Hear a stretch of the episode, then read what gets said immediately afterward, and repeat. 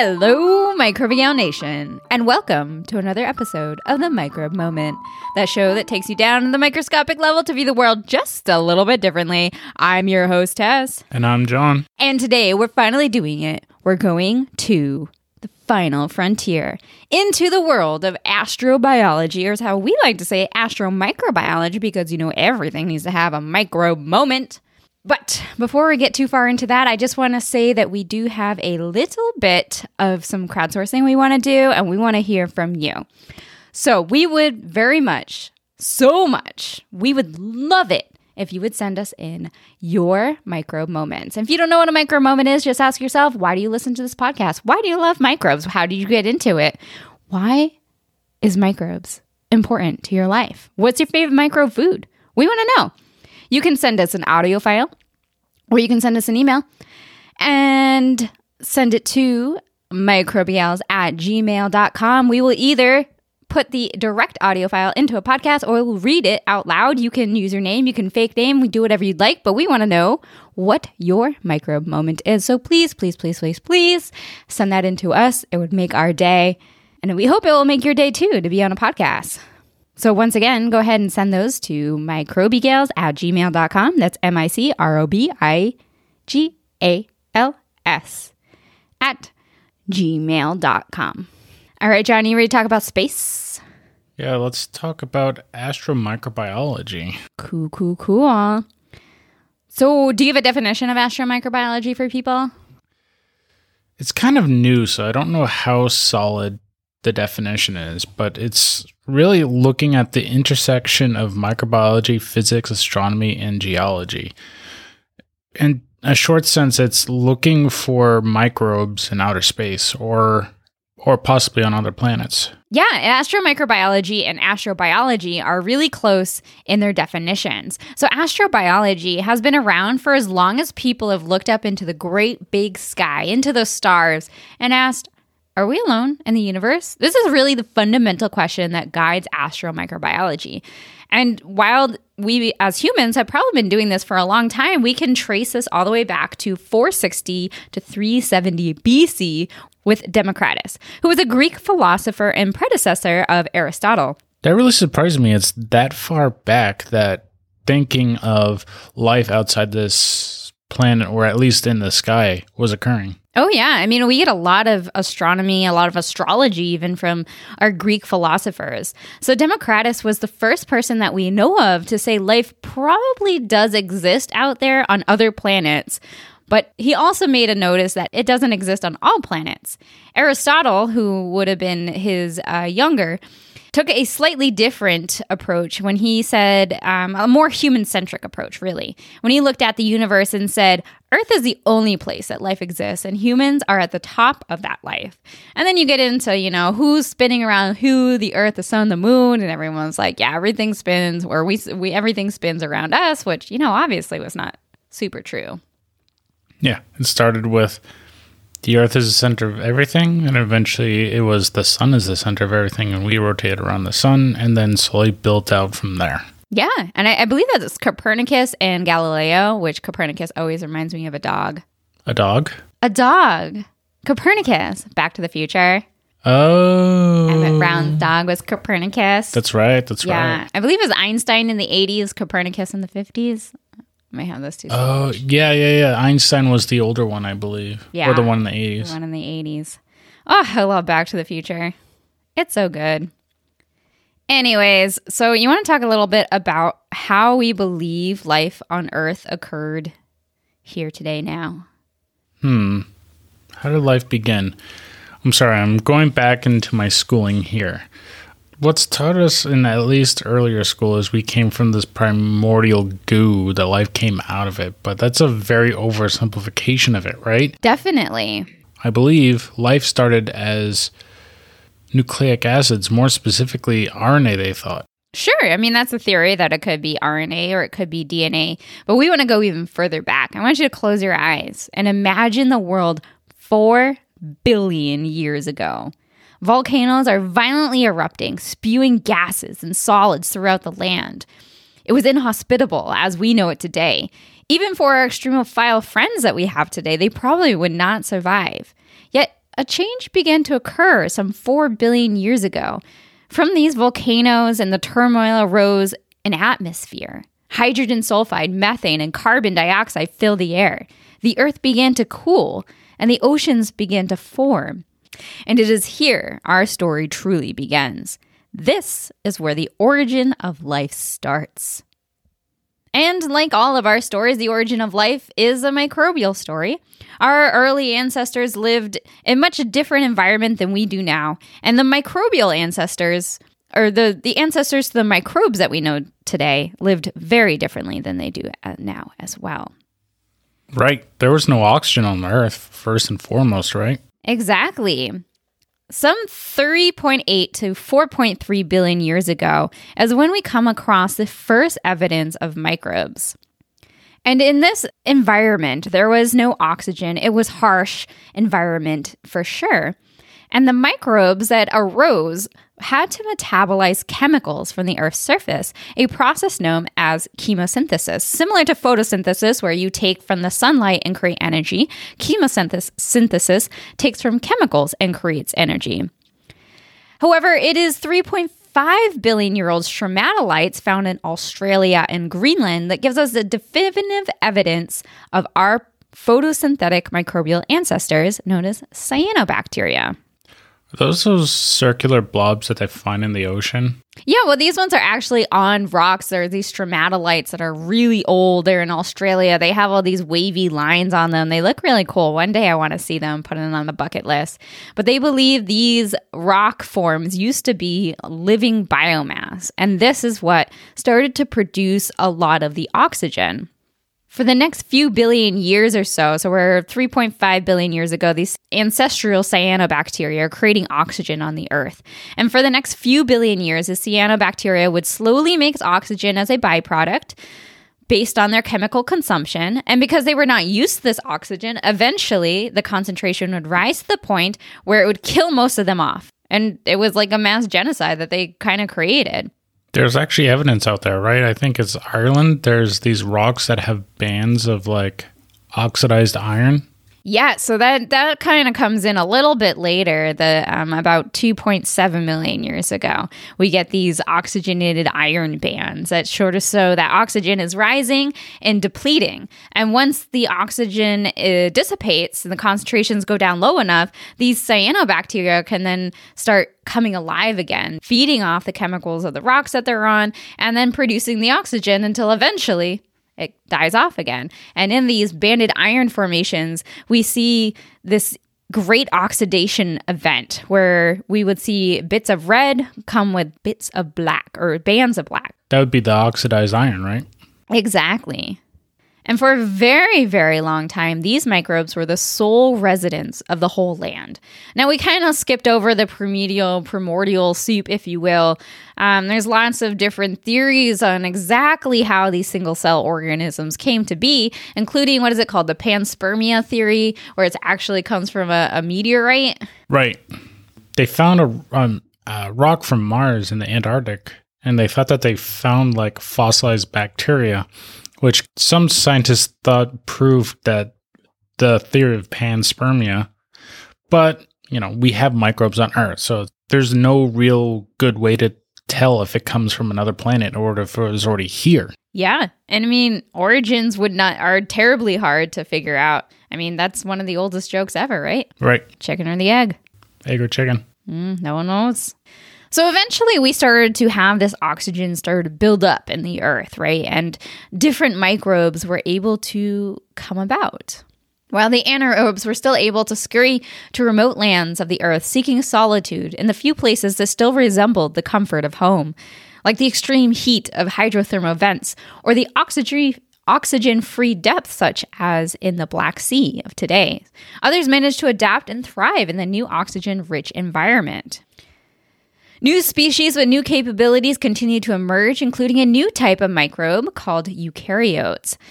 These cells were 10 to 100 times bigger than previously seen and started to organize their DNA into packages called a nucleus.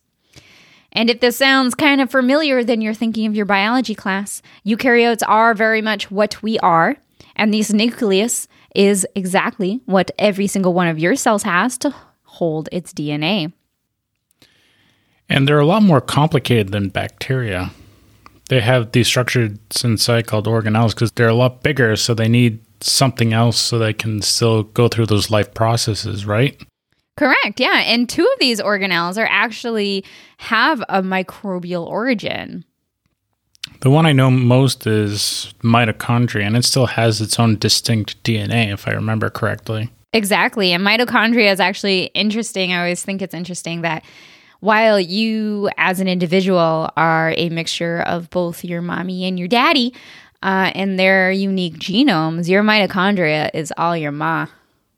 That is interesting. Mm-hmm. I always thought that was kind of a cool fact. And then the other one is specific to plants. We have chloroplast, which was engulfed by a species at one point, um, and chloroplast now resides in plants and conducts a lot of the photosynthesis.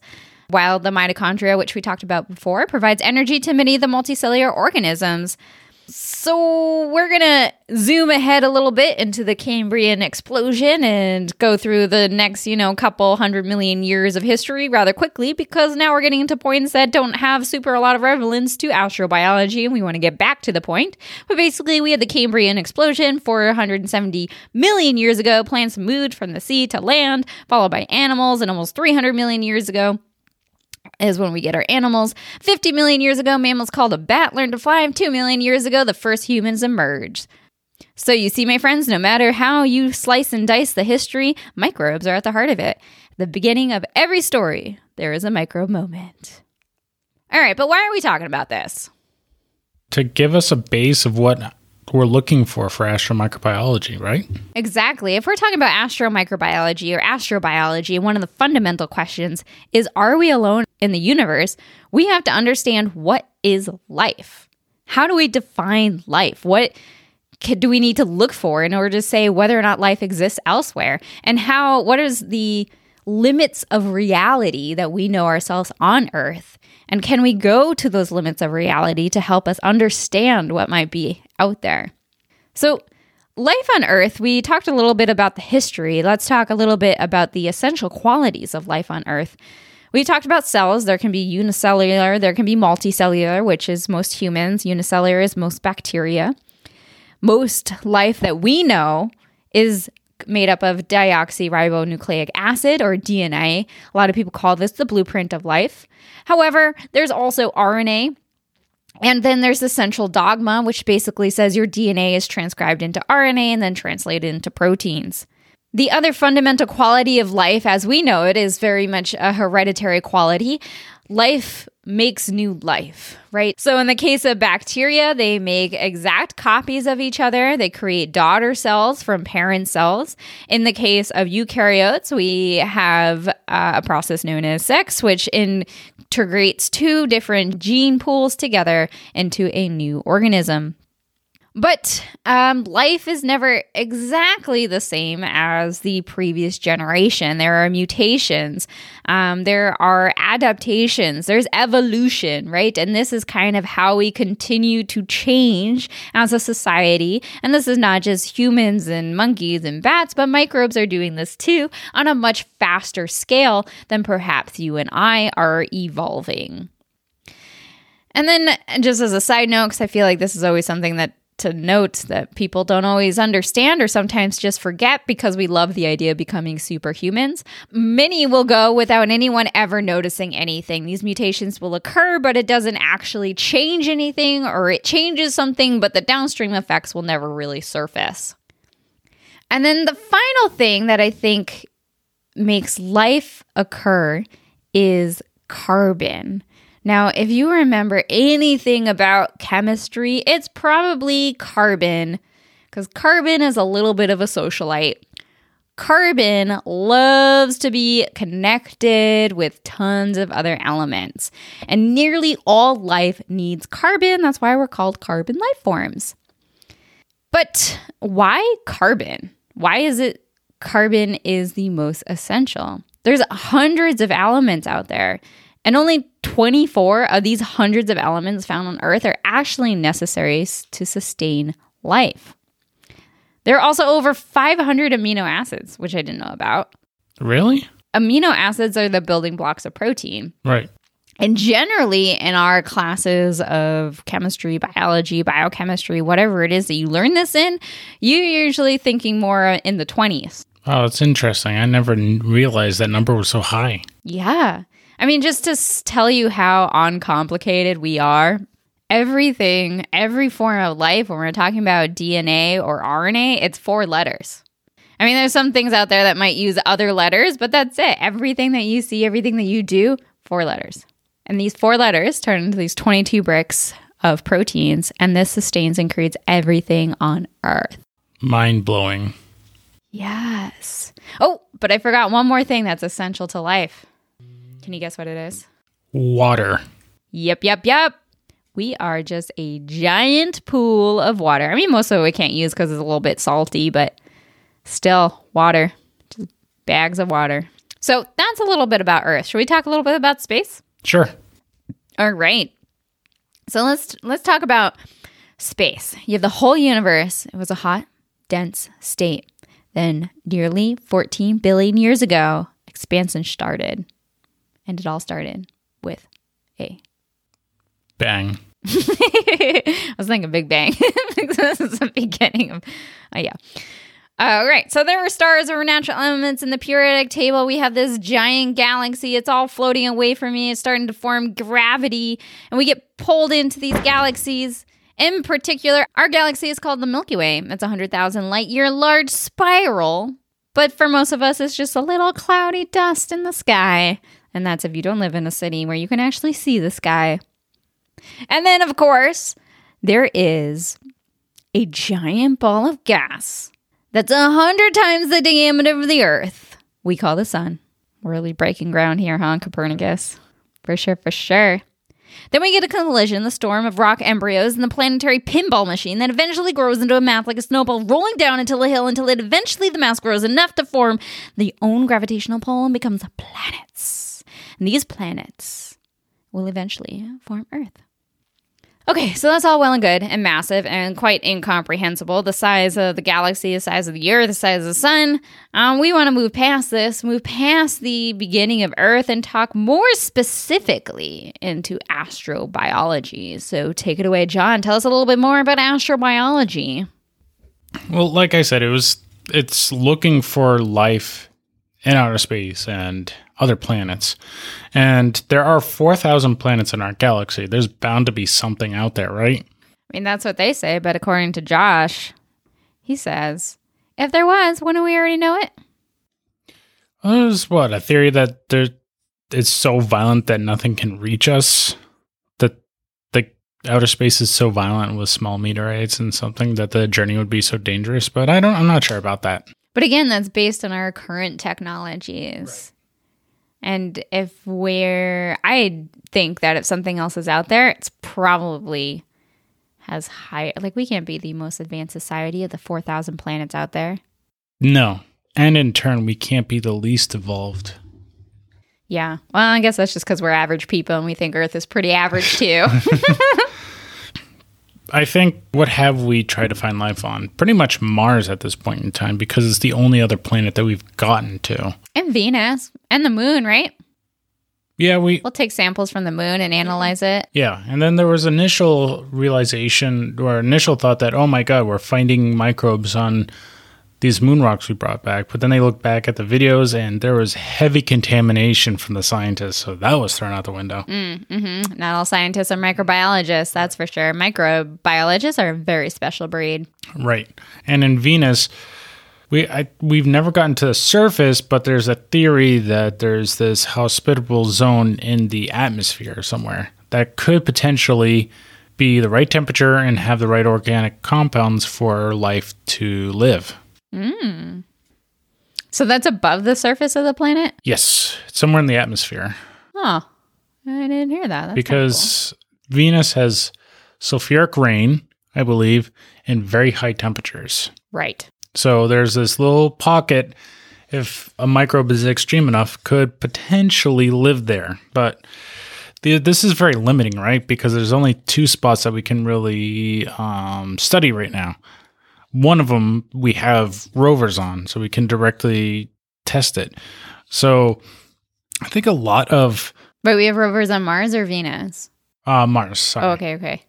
So I think a lot of this has to delve in not speculation per se, but using models to try to understand what life would be like on other planets. hmm And we know that a lot of planets can be relatively inhospitable to, say, humans or other multicellular organisms, right? Yeah, definitely wouldn't survive on Mars without a spacesuit. Probably wouldn't survive on Mars with a spacesuit.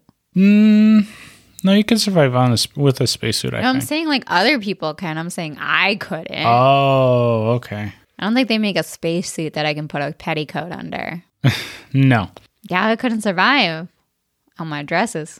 No, you wouldn't be able to wear dresses out there. No, not happening.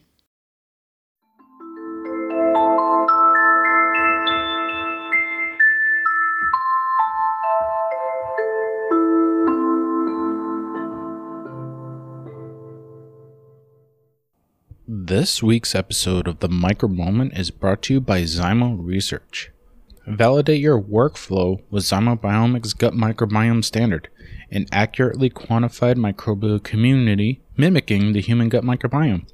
Zymo's complete microbiome solutions have optimized methods for sample collection, nucleic acid extraction, library prep, and bioinformatics. You can find out more by visiting our website, zymoresearch.com.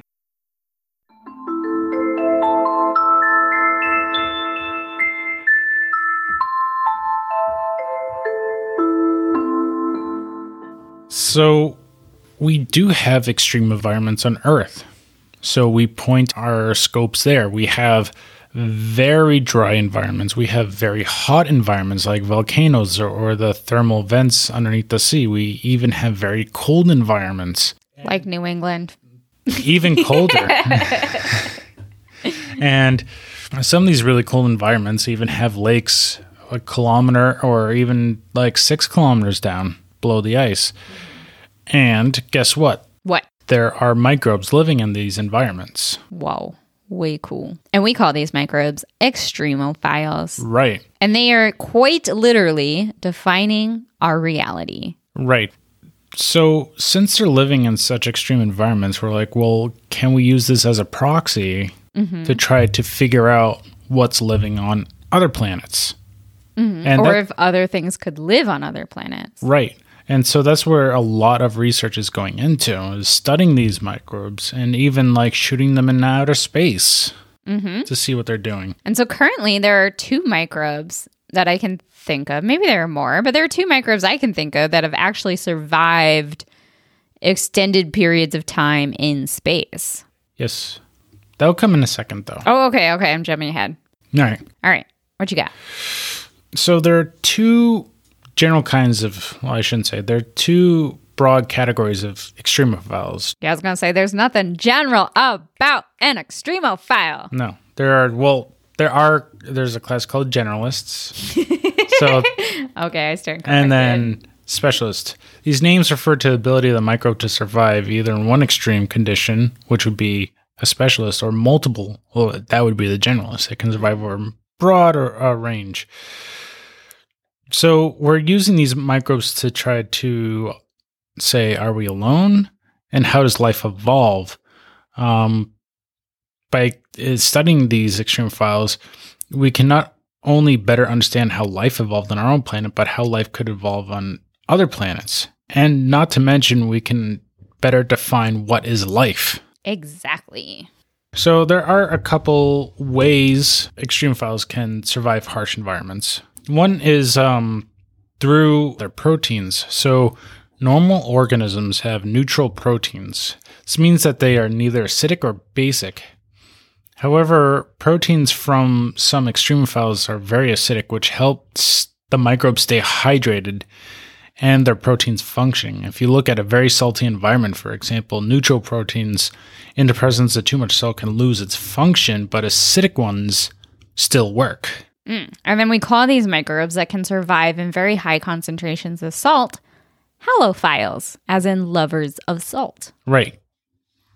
Another way is by forming spores.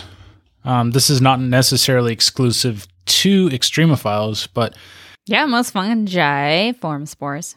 No, but it is it is a good adaptation overall. Yeah, good protective shield. Yeah, so what happens is the microbe for whatever reason it its environment is not sustainable for its life. So what it does is it it like dries out, it creates a special cocoon and hides in there until it gets a signal where it can thrive again.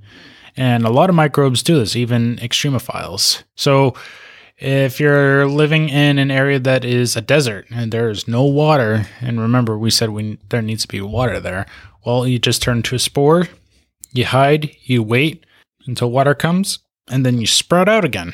Mm-hmm. And always, uh, whenever I think of spores, I think of that Pokemon. Do you remember what that Pokemon's called? It's gold. It's like probably called that cocoon or something. Oh, um, What I always think of because on the N64 there was Pokemon Stadium and they had this little game where things would fall on your head and you had to harden and form a little gold thing around you so that you wouldn't get hit. And I was really good at that game and it reminds me of Extremophiles. I know exactly what you're talking about. Um, I think it's uh, There are people like just yelling at the podcast right now. yeah, This is the Pokemon. Oh my god. We we are failing at the nerd flag right now. yeah. We're we're not Pokemon nerds. Sorry about that. But Pokemon aside. yeah, and there's technically not a microorganism, I believe, but tardigrades. I mean tardigrades are microbes, so they're just not bacterial. They're they're multicellular microorganisms. exactly. What they do is in extreme environments, what they do is they'll force water out of their body, but they have these proteins that help protect their DNA and their the rest of the organelles in their cells. And it's kind of like I wanted to say like Metapod. Metapod. There we go. We got the answer. It's kind of like antifreeze, if I remember correctly. Uh-huh. And then when they rehydrate, they're ready to go. So it's a little bit different than a spore former, but it helps protect them. They have these proteins that do it. And the last one I want to get into is perfect for microbes that live in outer space specifically because do you know what harsh uh, conditions are in outer space? Ooh, let's see, it's cold. Uh huh. There is um uh, no gravity. There's a vacuum Mm-hmm. and there is no water. And feel like I'm missing one, huh? Yeah, the one I'm gonna pick. Vacuum, it's cold. There's no oxygen. I mean, all this stuff is true. It's true. what am I missing? Radiation. Oh, right, right, right. So the Earth has a magnetic field which protects us from the solar radiation of the sun. However, in outer space, you have no said protection. So there are microbes that can survive severe radiation environments. true that. And the one I want to pick specifically is Deinococcus radiodurans.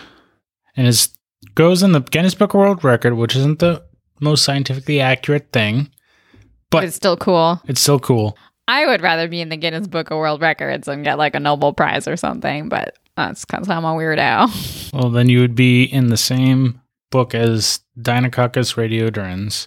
But it's the most, the world's most radiation resistant bacteria. It survives not only radiation, but drought, uh, lack of nutrients, and radiation thousands of times higher than a human. It was actually discovered by accident, too, where the period of where we're storing everything into cans mm-hmm. The 50s? 40s? 50s or 60s, I believe. They decide to bombard cans of meat with radiation. Okay, see, I can follow that logic. But there is a can that's still spoiled. Uh-oh. Oh, so they were radiating it to sterilize it Hey, so it wouldn't get people sick? Right. Our radiation gets people sick? Yeah, well, we wouldn't do that nowadays. Okay, that's good. Um, gamma radiation, we would, but that's different. Um, that's a completely different topic. I know we were like in the uh, this medical museum the other day, and there was like a UV light therapy thing, so you could just like blast yourself with UV light. And I was like, oh my god, that's so bad. Don't do that. Oh, there's plenty of bad things back in the day. I know it's fascinating. But what Deinococcus does, its secret is that it's really good at repairing damaged DNA. So it doesn't protect its DNA. I should step back a little bit. The bad thing about radiation is it damages our DNA. That's why we get sick and we die. It's our DNA is being like sheared by this thing, and we may not see the result like in the immediately, but it does affect our cells. So I guess saying that this microbe is radiation resistant is not the most accurate thing. It is the be- one of the best at repairing its damaged DNA. Mm-hmm. And it stitches its DNA back together from DNA fragments and even has four copies of its genome. Four copies of its genome? Yeah, Where? in the cell. What? Yeah, it has four copies of its DNA. It's like this big redundant system it has. Huh. And it even has fewer genes involved with DNA repair than other bacteria. But those genes are really good at repairing it. I guess so. Well, if you have four copies, I mean, you repair one when you use one. I wonder how it uses them all. Or if it uses them all, if they're all just like backup, backup, back up, back up. That I don't know. Huh. Interesting. I'll look into that. And they're found everywhere on Earth as well. Everywhere. Everywhere. The equator, Yep. Antarctica, Yep. New England, Probably. in coffins, Mm, probably. on spaceships, Yes. in Elon Musk's car. No. It's too too pretentious for them. That makes sense. and I also want to talk about Wait, wait. Should we go back for a second and talk about some of the different kinds of extremophiles that there are, the different groupings? sure. So we talked about halophiles, which are Uh they're salt resistant, right? They're lovers of salt. They can survive in really high salt. We talked a little bit about microbes that like to survive in really hot temperatures, which are Thermophiles? yes. Um, so some examples of that are Thermus aquaticus, which is Taq polymerase, where you get the polymerase for your um, PCRs. Comes from uh, Thermus aquaticus. We have Bacillus stearothermophilus, and we have Thermoplasma acidophilum, are all examples of thermophiles, and they can survive in temperatures up to 7 degrees Celsius. Then we have the flip side of that. Do you know what those are called? Mm, I can't remember. So these will be psychrophiles. They like extremely cold temperatures that can be as low as 15 degrees Celsius or even lower than that, which is pretty cold. So this is uh, Chryseobacterium is one of the psychrophiles that we have. And then we didn't mention any halophiles, but some examples of halophiles include Halobacterium halobium and Hortaea werneckii. And there's actually a lake in Australia. It's Lake Hillier on Middle Island that is bright pink. Like, seriously, it's like a bubble gum pink. Super cool if you go look up the photos. This is caused by an algae, Halobacterium, um, that really loves extremely salty water. And we're talking, usually it's like magnitudes higher than the ocean salty. So, real salty. Of course, we also have what other bacteria or other extremophiles that uh, survive very acidic and very basic conditions. These are called acidophiles. Do you know any example of those? Not off the top of my head now. So there's Acetobacter aceti uh, and Helicobacter pylori. Oh, that makes sense because of uh, ulcers in the uh, stomach. Yes, so Helicobacter pylori, which is a very interesting story. We're definitely going to do that. We need to do like a podcast on scientists, biologists, microbiologists who test stuff out on themselves. Yeah. Yeah, that story is definitely going to happen. It's going to come. We're going to wrap back around a Helicobacter pylori, put that in your back pocket, put a pin in and do whatever you do, but we're going to come back to it. Don't you forget, because it's a super interesting story. It moves science in a direction, and it's something we're going to do, talk about later. But right now, we're talking about astromicrobiology. So, yeah, those are kind of the major groups of extremophiles that we have in our world. So, once again, we have acidophiles, lovers of acids or really basic, halophiles, lovers of salt.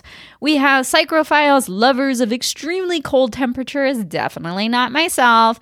Thermophiles, lovers of extremely hot temperatures, also definitely not myself. I like it a very nice temperate temperature.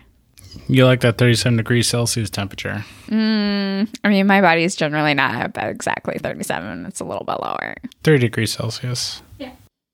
Go with that. Sure, sure, sure. All right. What else do you have to share with us for astromicrobiology? Um, I have some couple notes of what NASA's done in, uh, with microbes in outer space. Go for it. So, just a quick note, which blew my mind, is the the temperature differences around the International Space Station.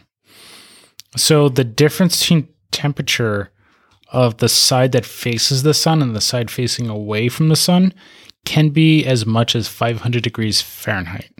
What? Yep. That's so hot. And so NASA's done many studies of microbes in outer space. We have tardigrades, which we've covered before, but like they've Poster child of astromicrobiology. Yeah. they've kept them outside the international international space station for a period of time, brought them back to Earth, and I think like they started laying eggs, so they're like good to go. I always like think of tardigrades like little carnival characters, like you know those the flea circuses, but like tardigrades, and they wear little helmets when they get shot into space, and it's like a little cannonball. yeah, that's what Not not exactly that, but Oh. it's a better imagination. There is Bacillus pumilus, SAFR 032.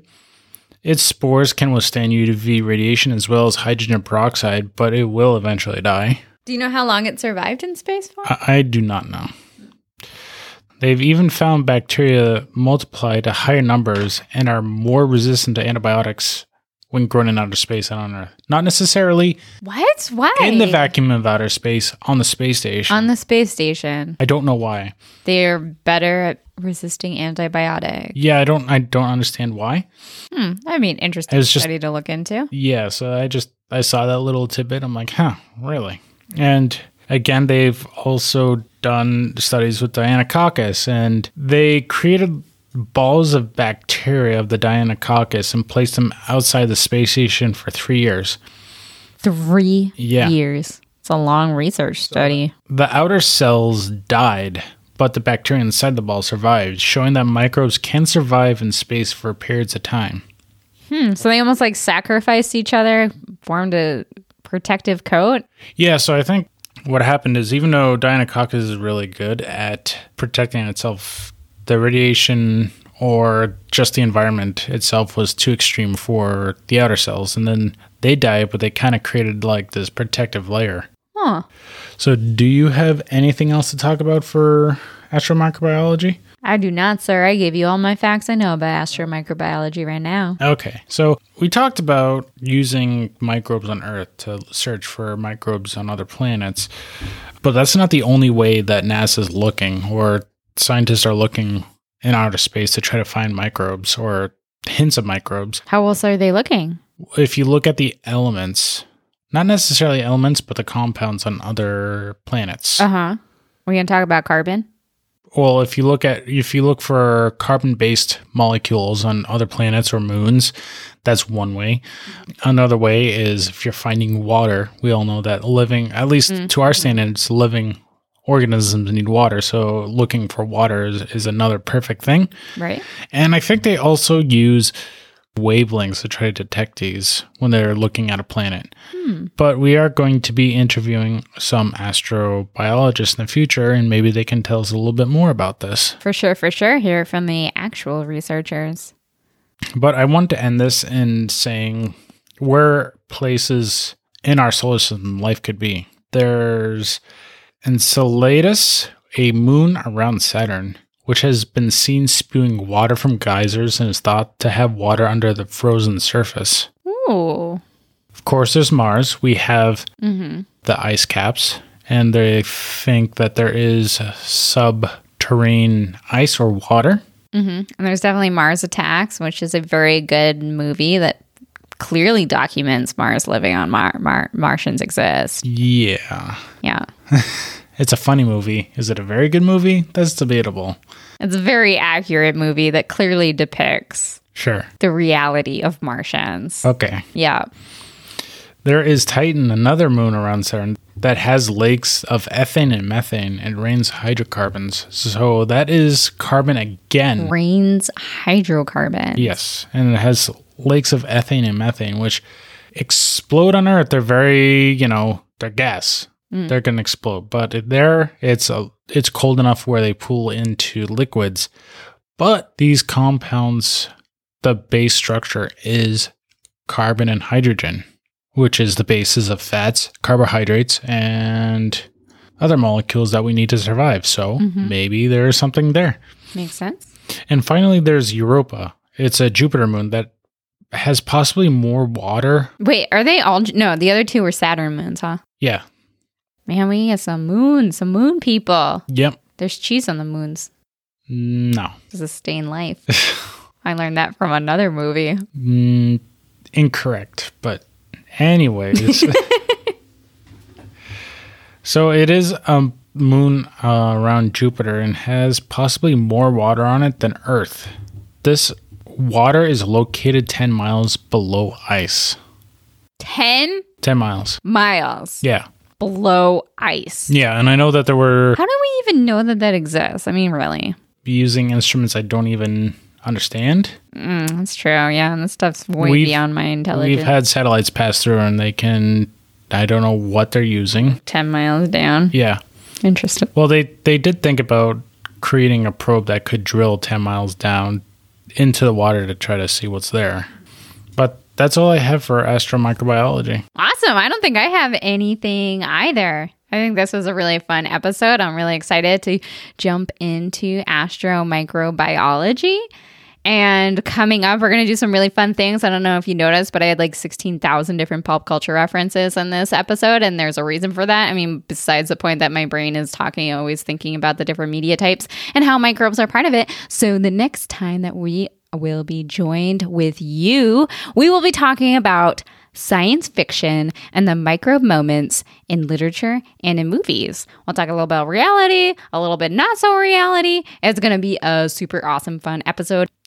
We may actually have an episode interviewing a astrobiologist. Oh yeah, yeah. We're gonna do some interviews. We're gonna do the sci the sci-fi episode. We're gonna do a bomb. Um, all of our classic things on astromicrobiology. So if you have any suggestions of what we should cover, space, microbiology, astromicrobiology, all under that umbrella, you can send us an email at microbigals at gmail.com. And also send us your micro moments to M-I-C-R-O-B-I-G-A-L-S at gmail.com. Or if you'd like, we are on Twitter and you can find us and send us a message there. And that's at microbigals. Same thing on Instagram. We are super responsive to all of them. We want to hear what your micro moment is. We want to hear how what other science fiction things you can relate to microbes. So until next time, feed your microbes, feed your gut, make your micros love you lots. Bye. Bye.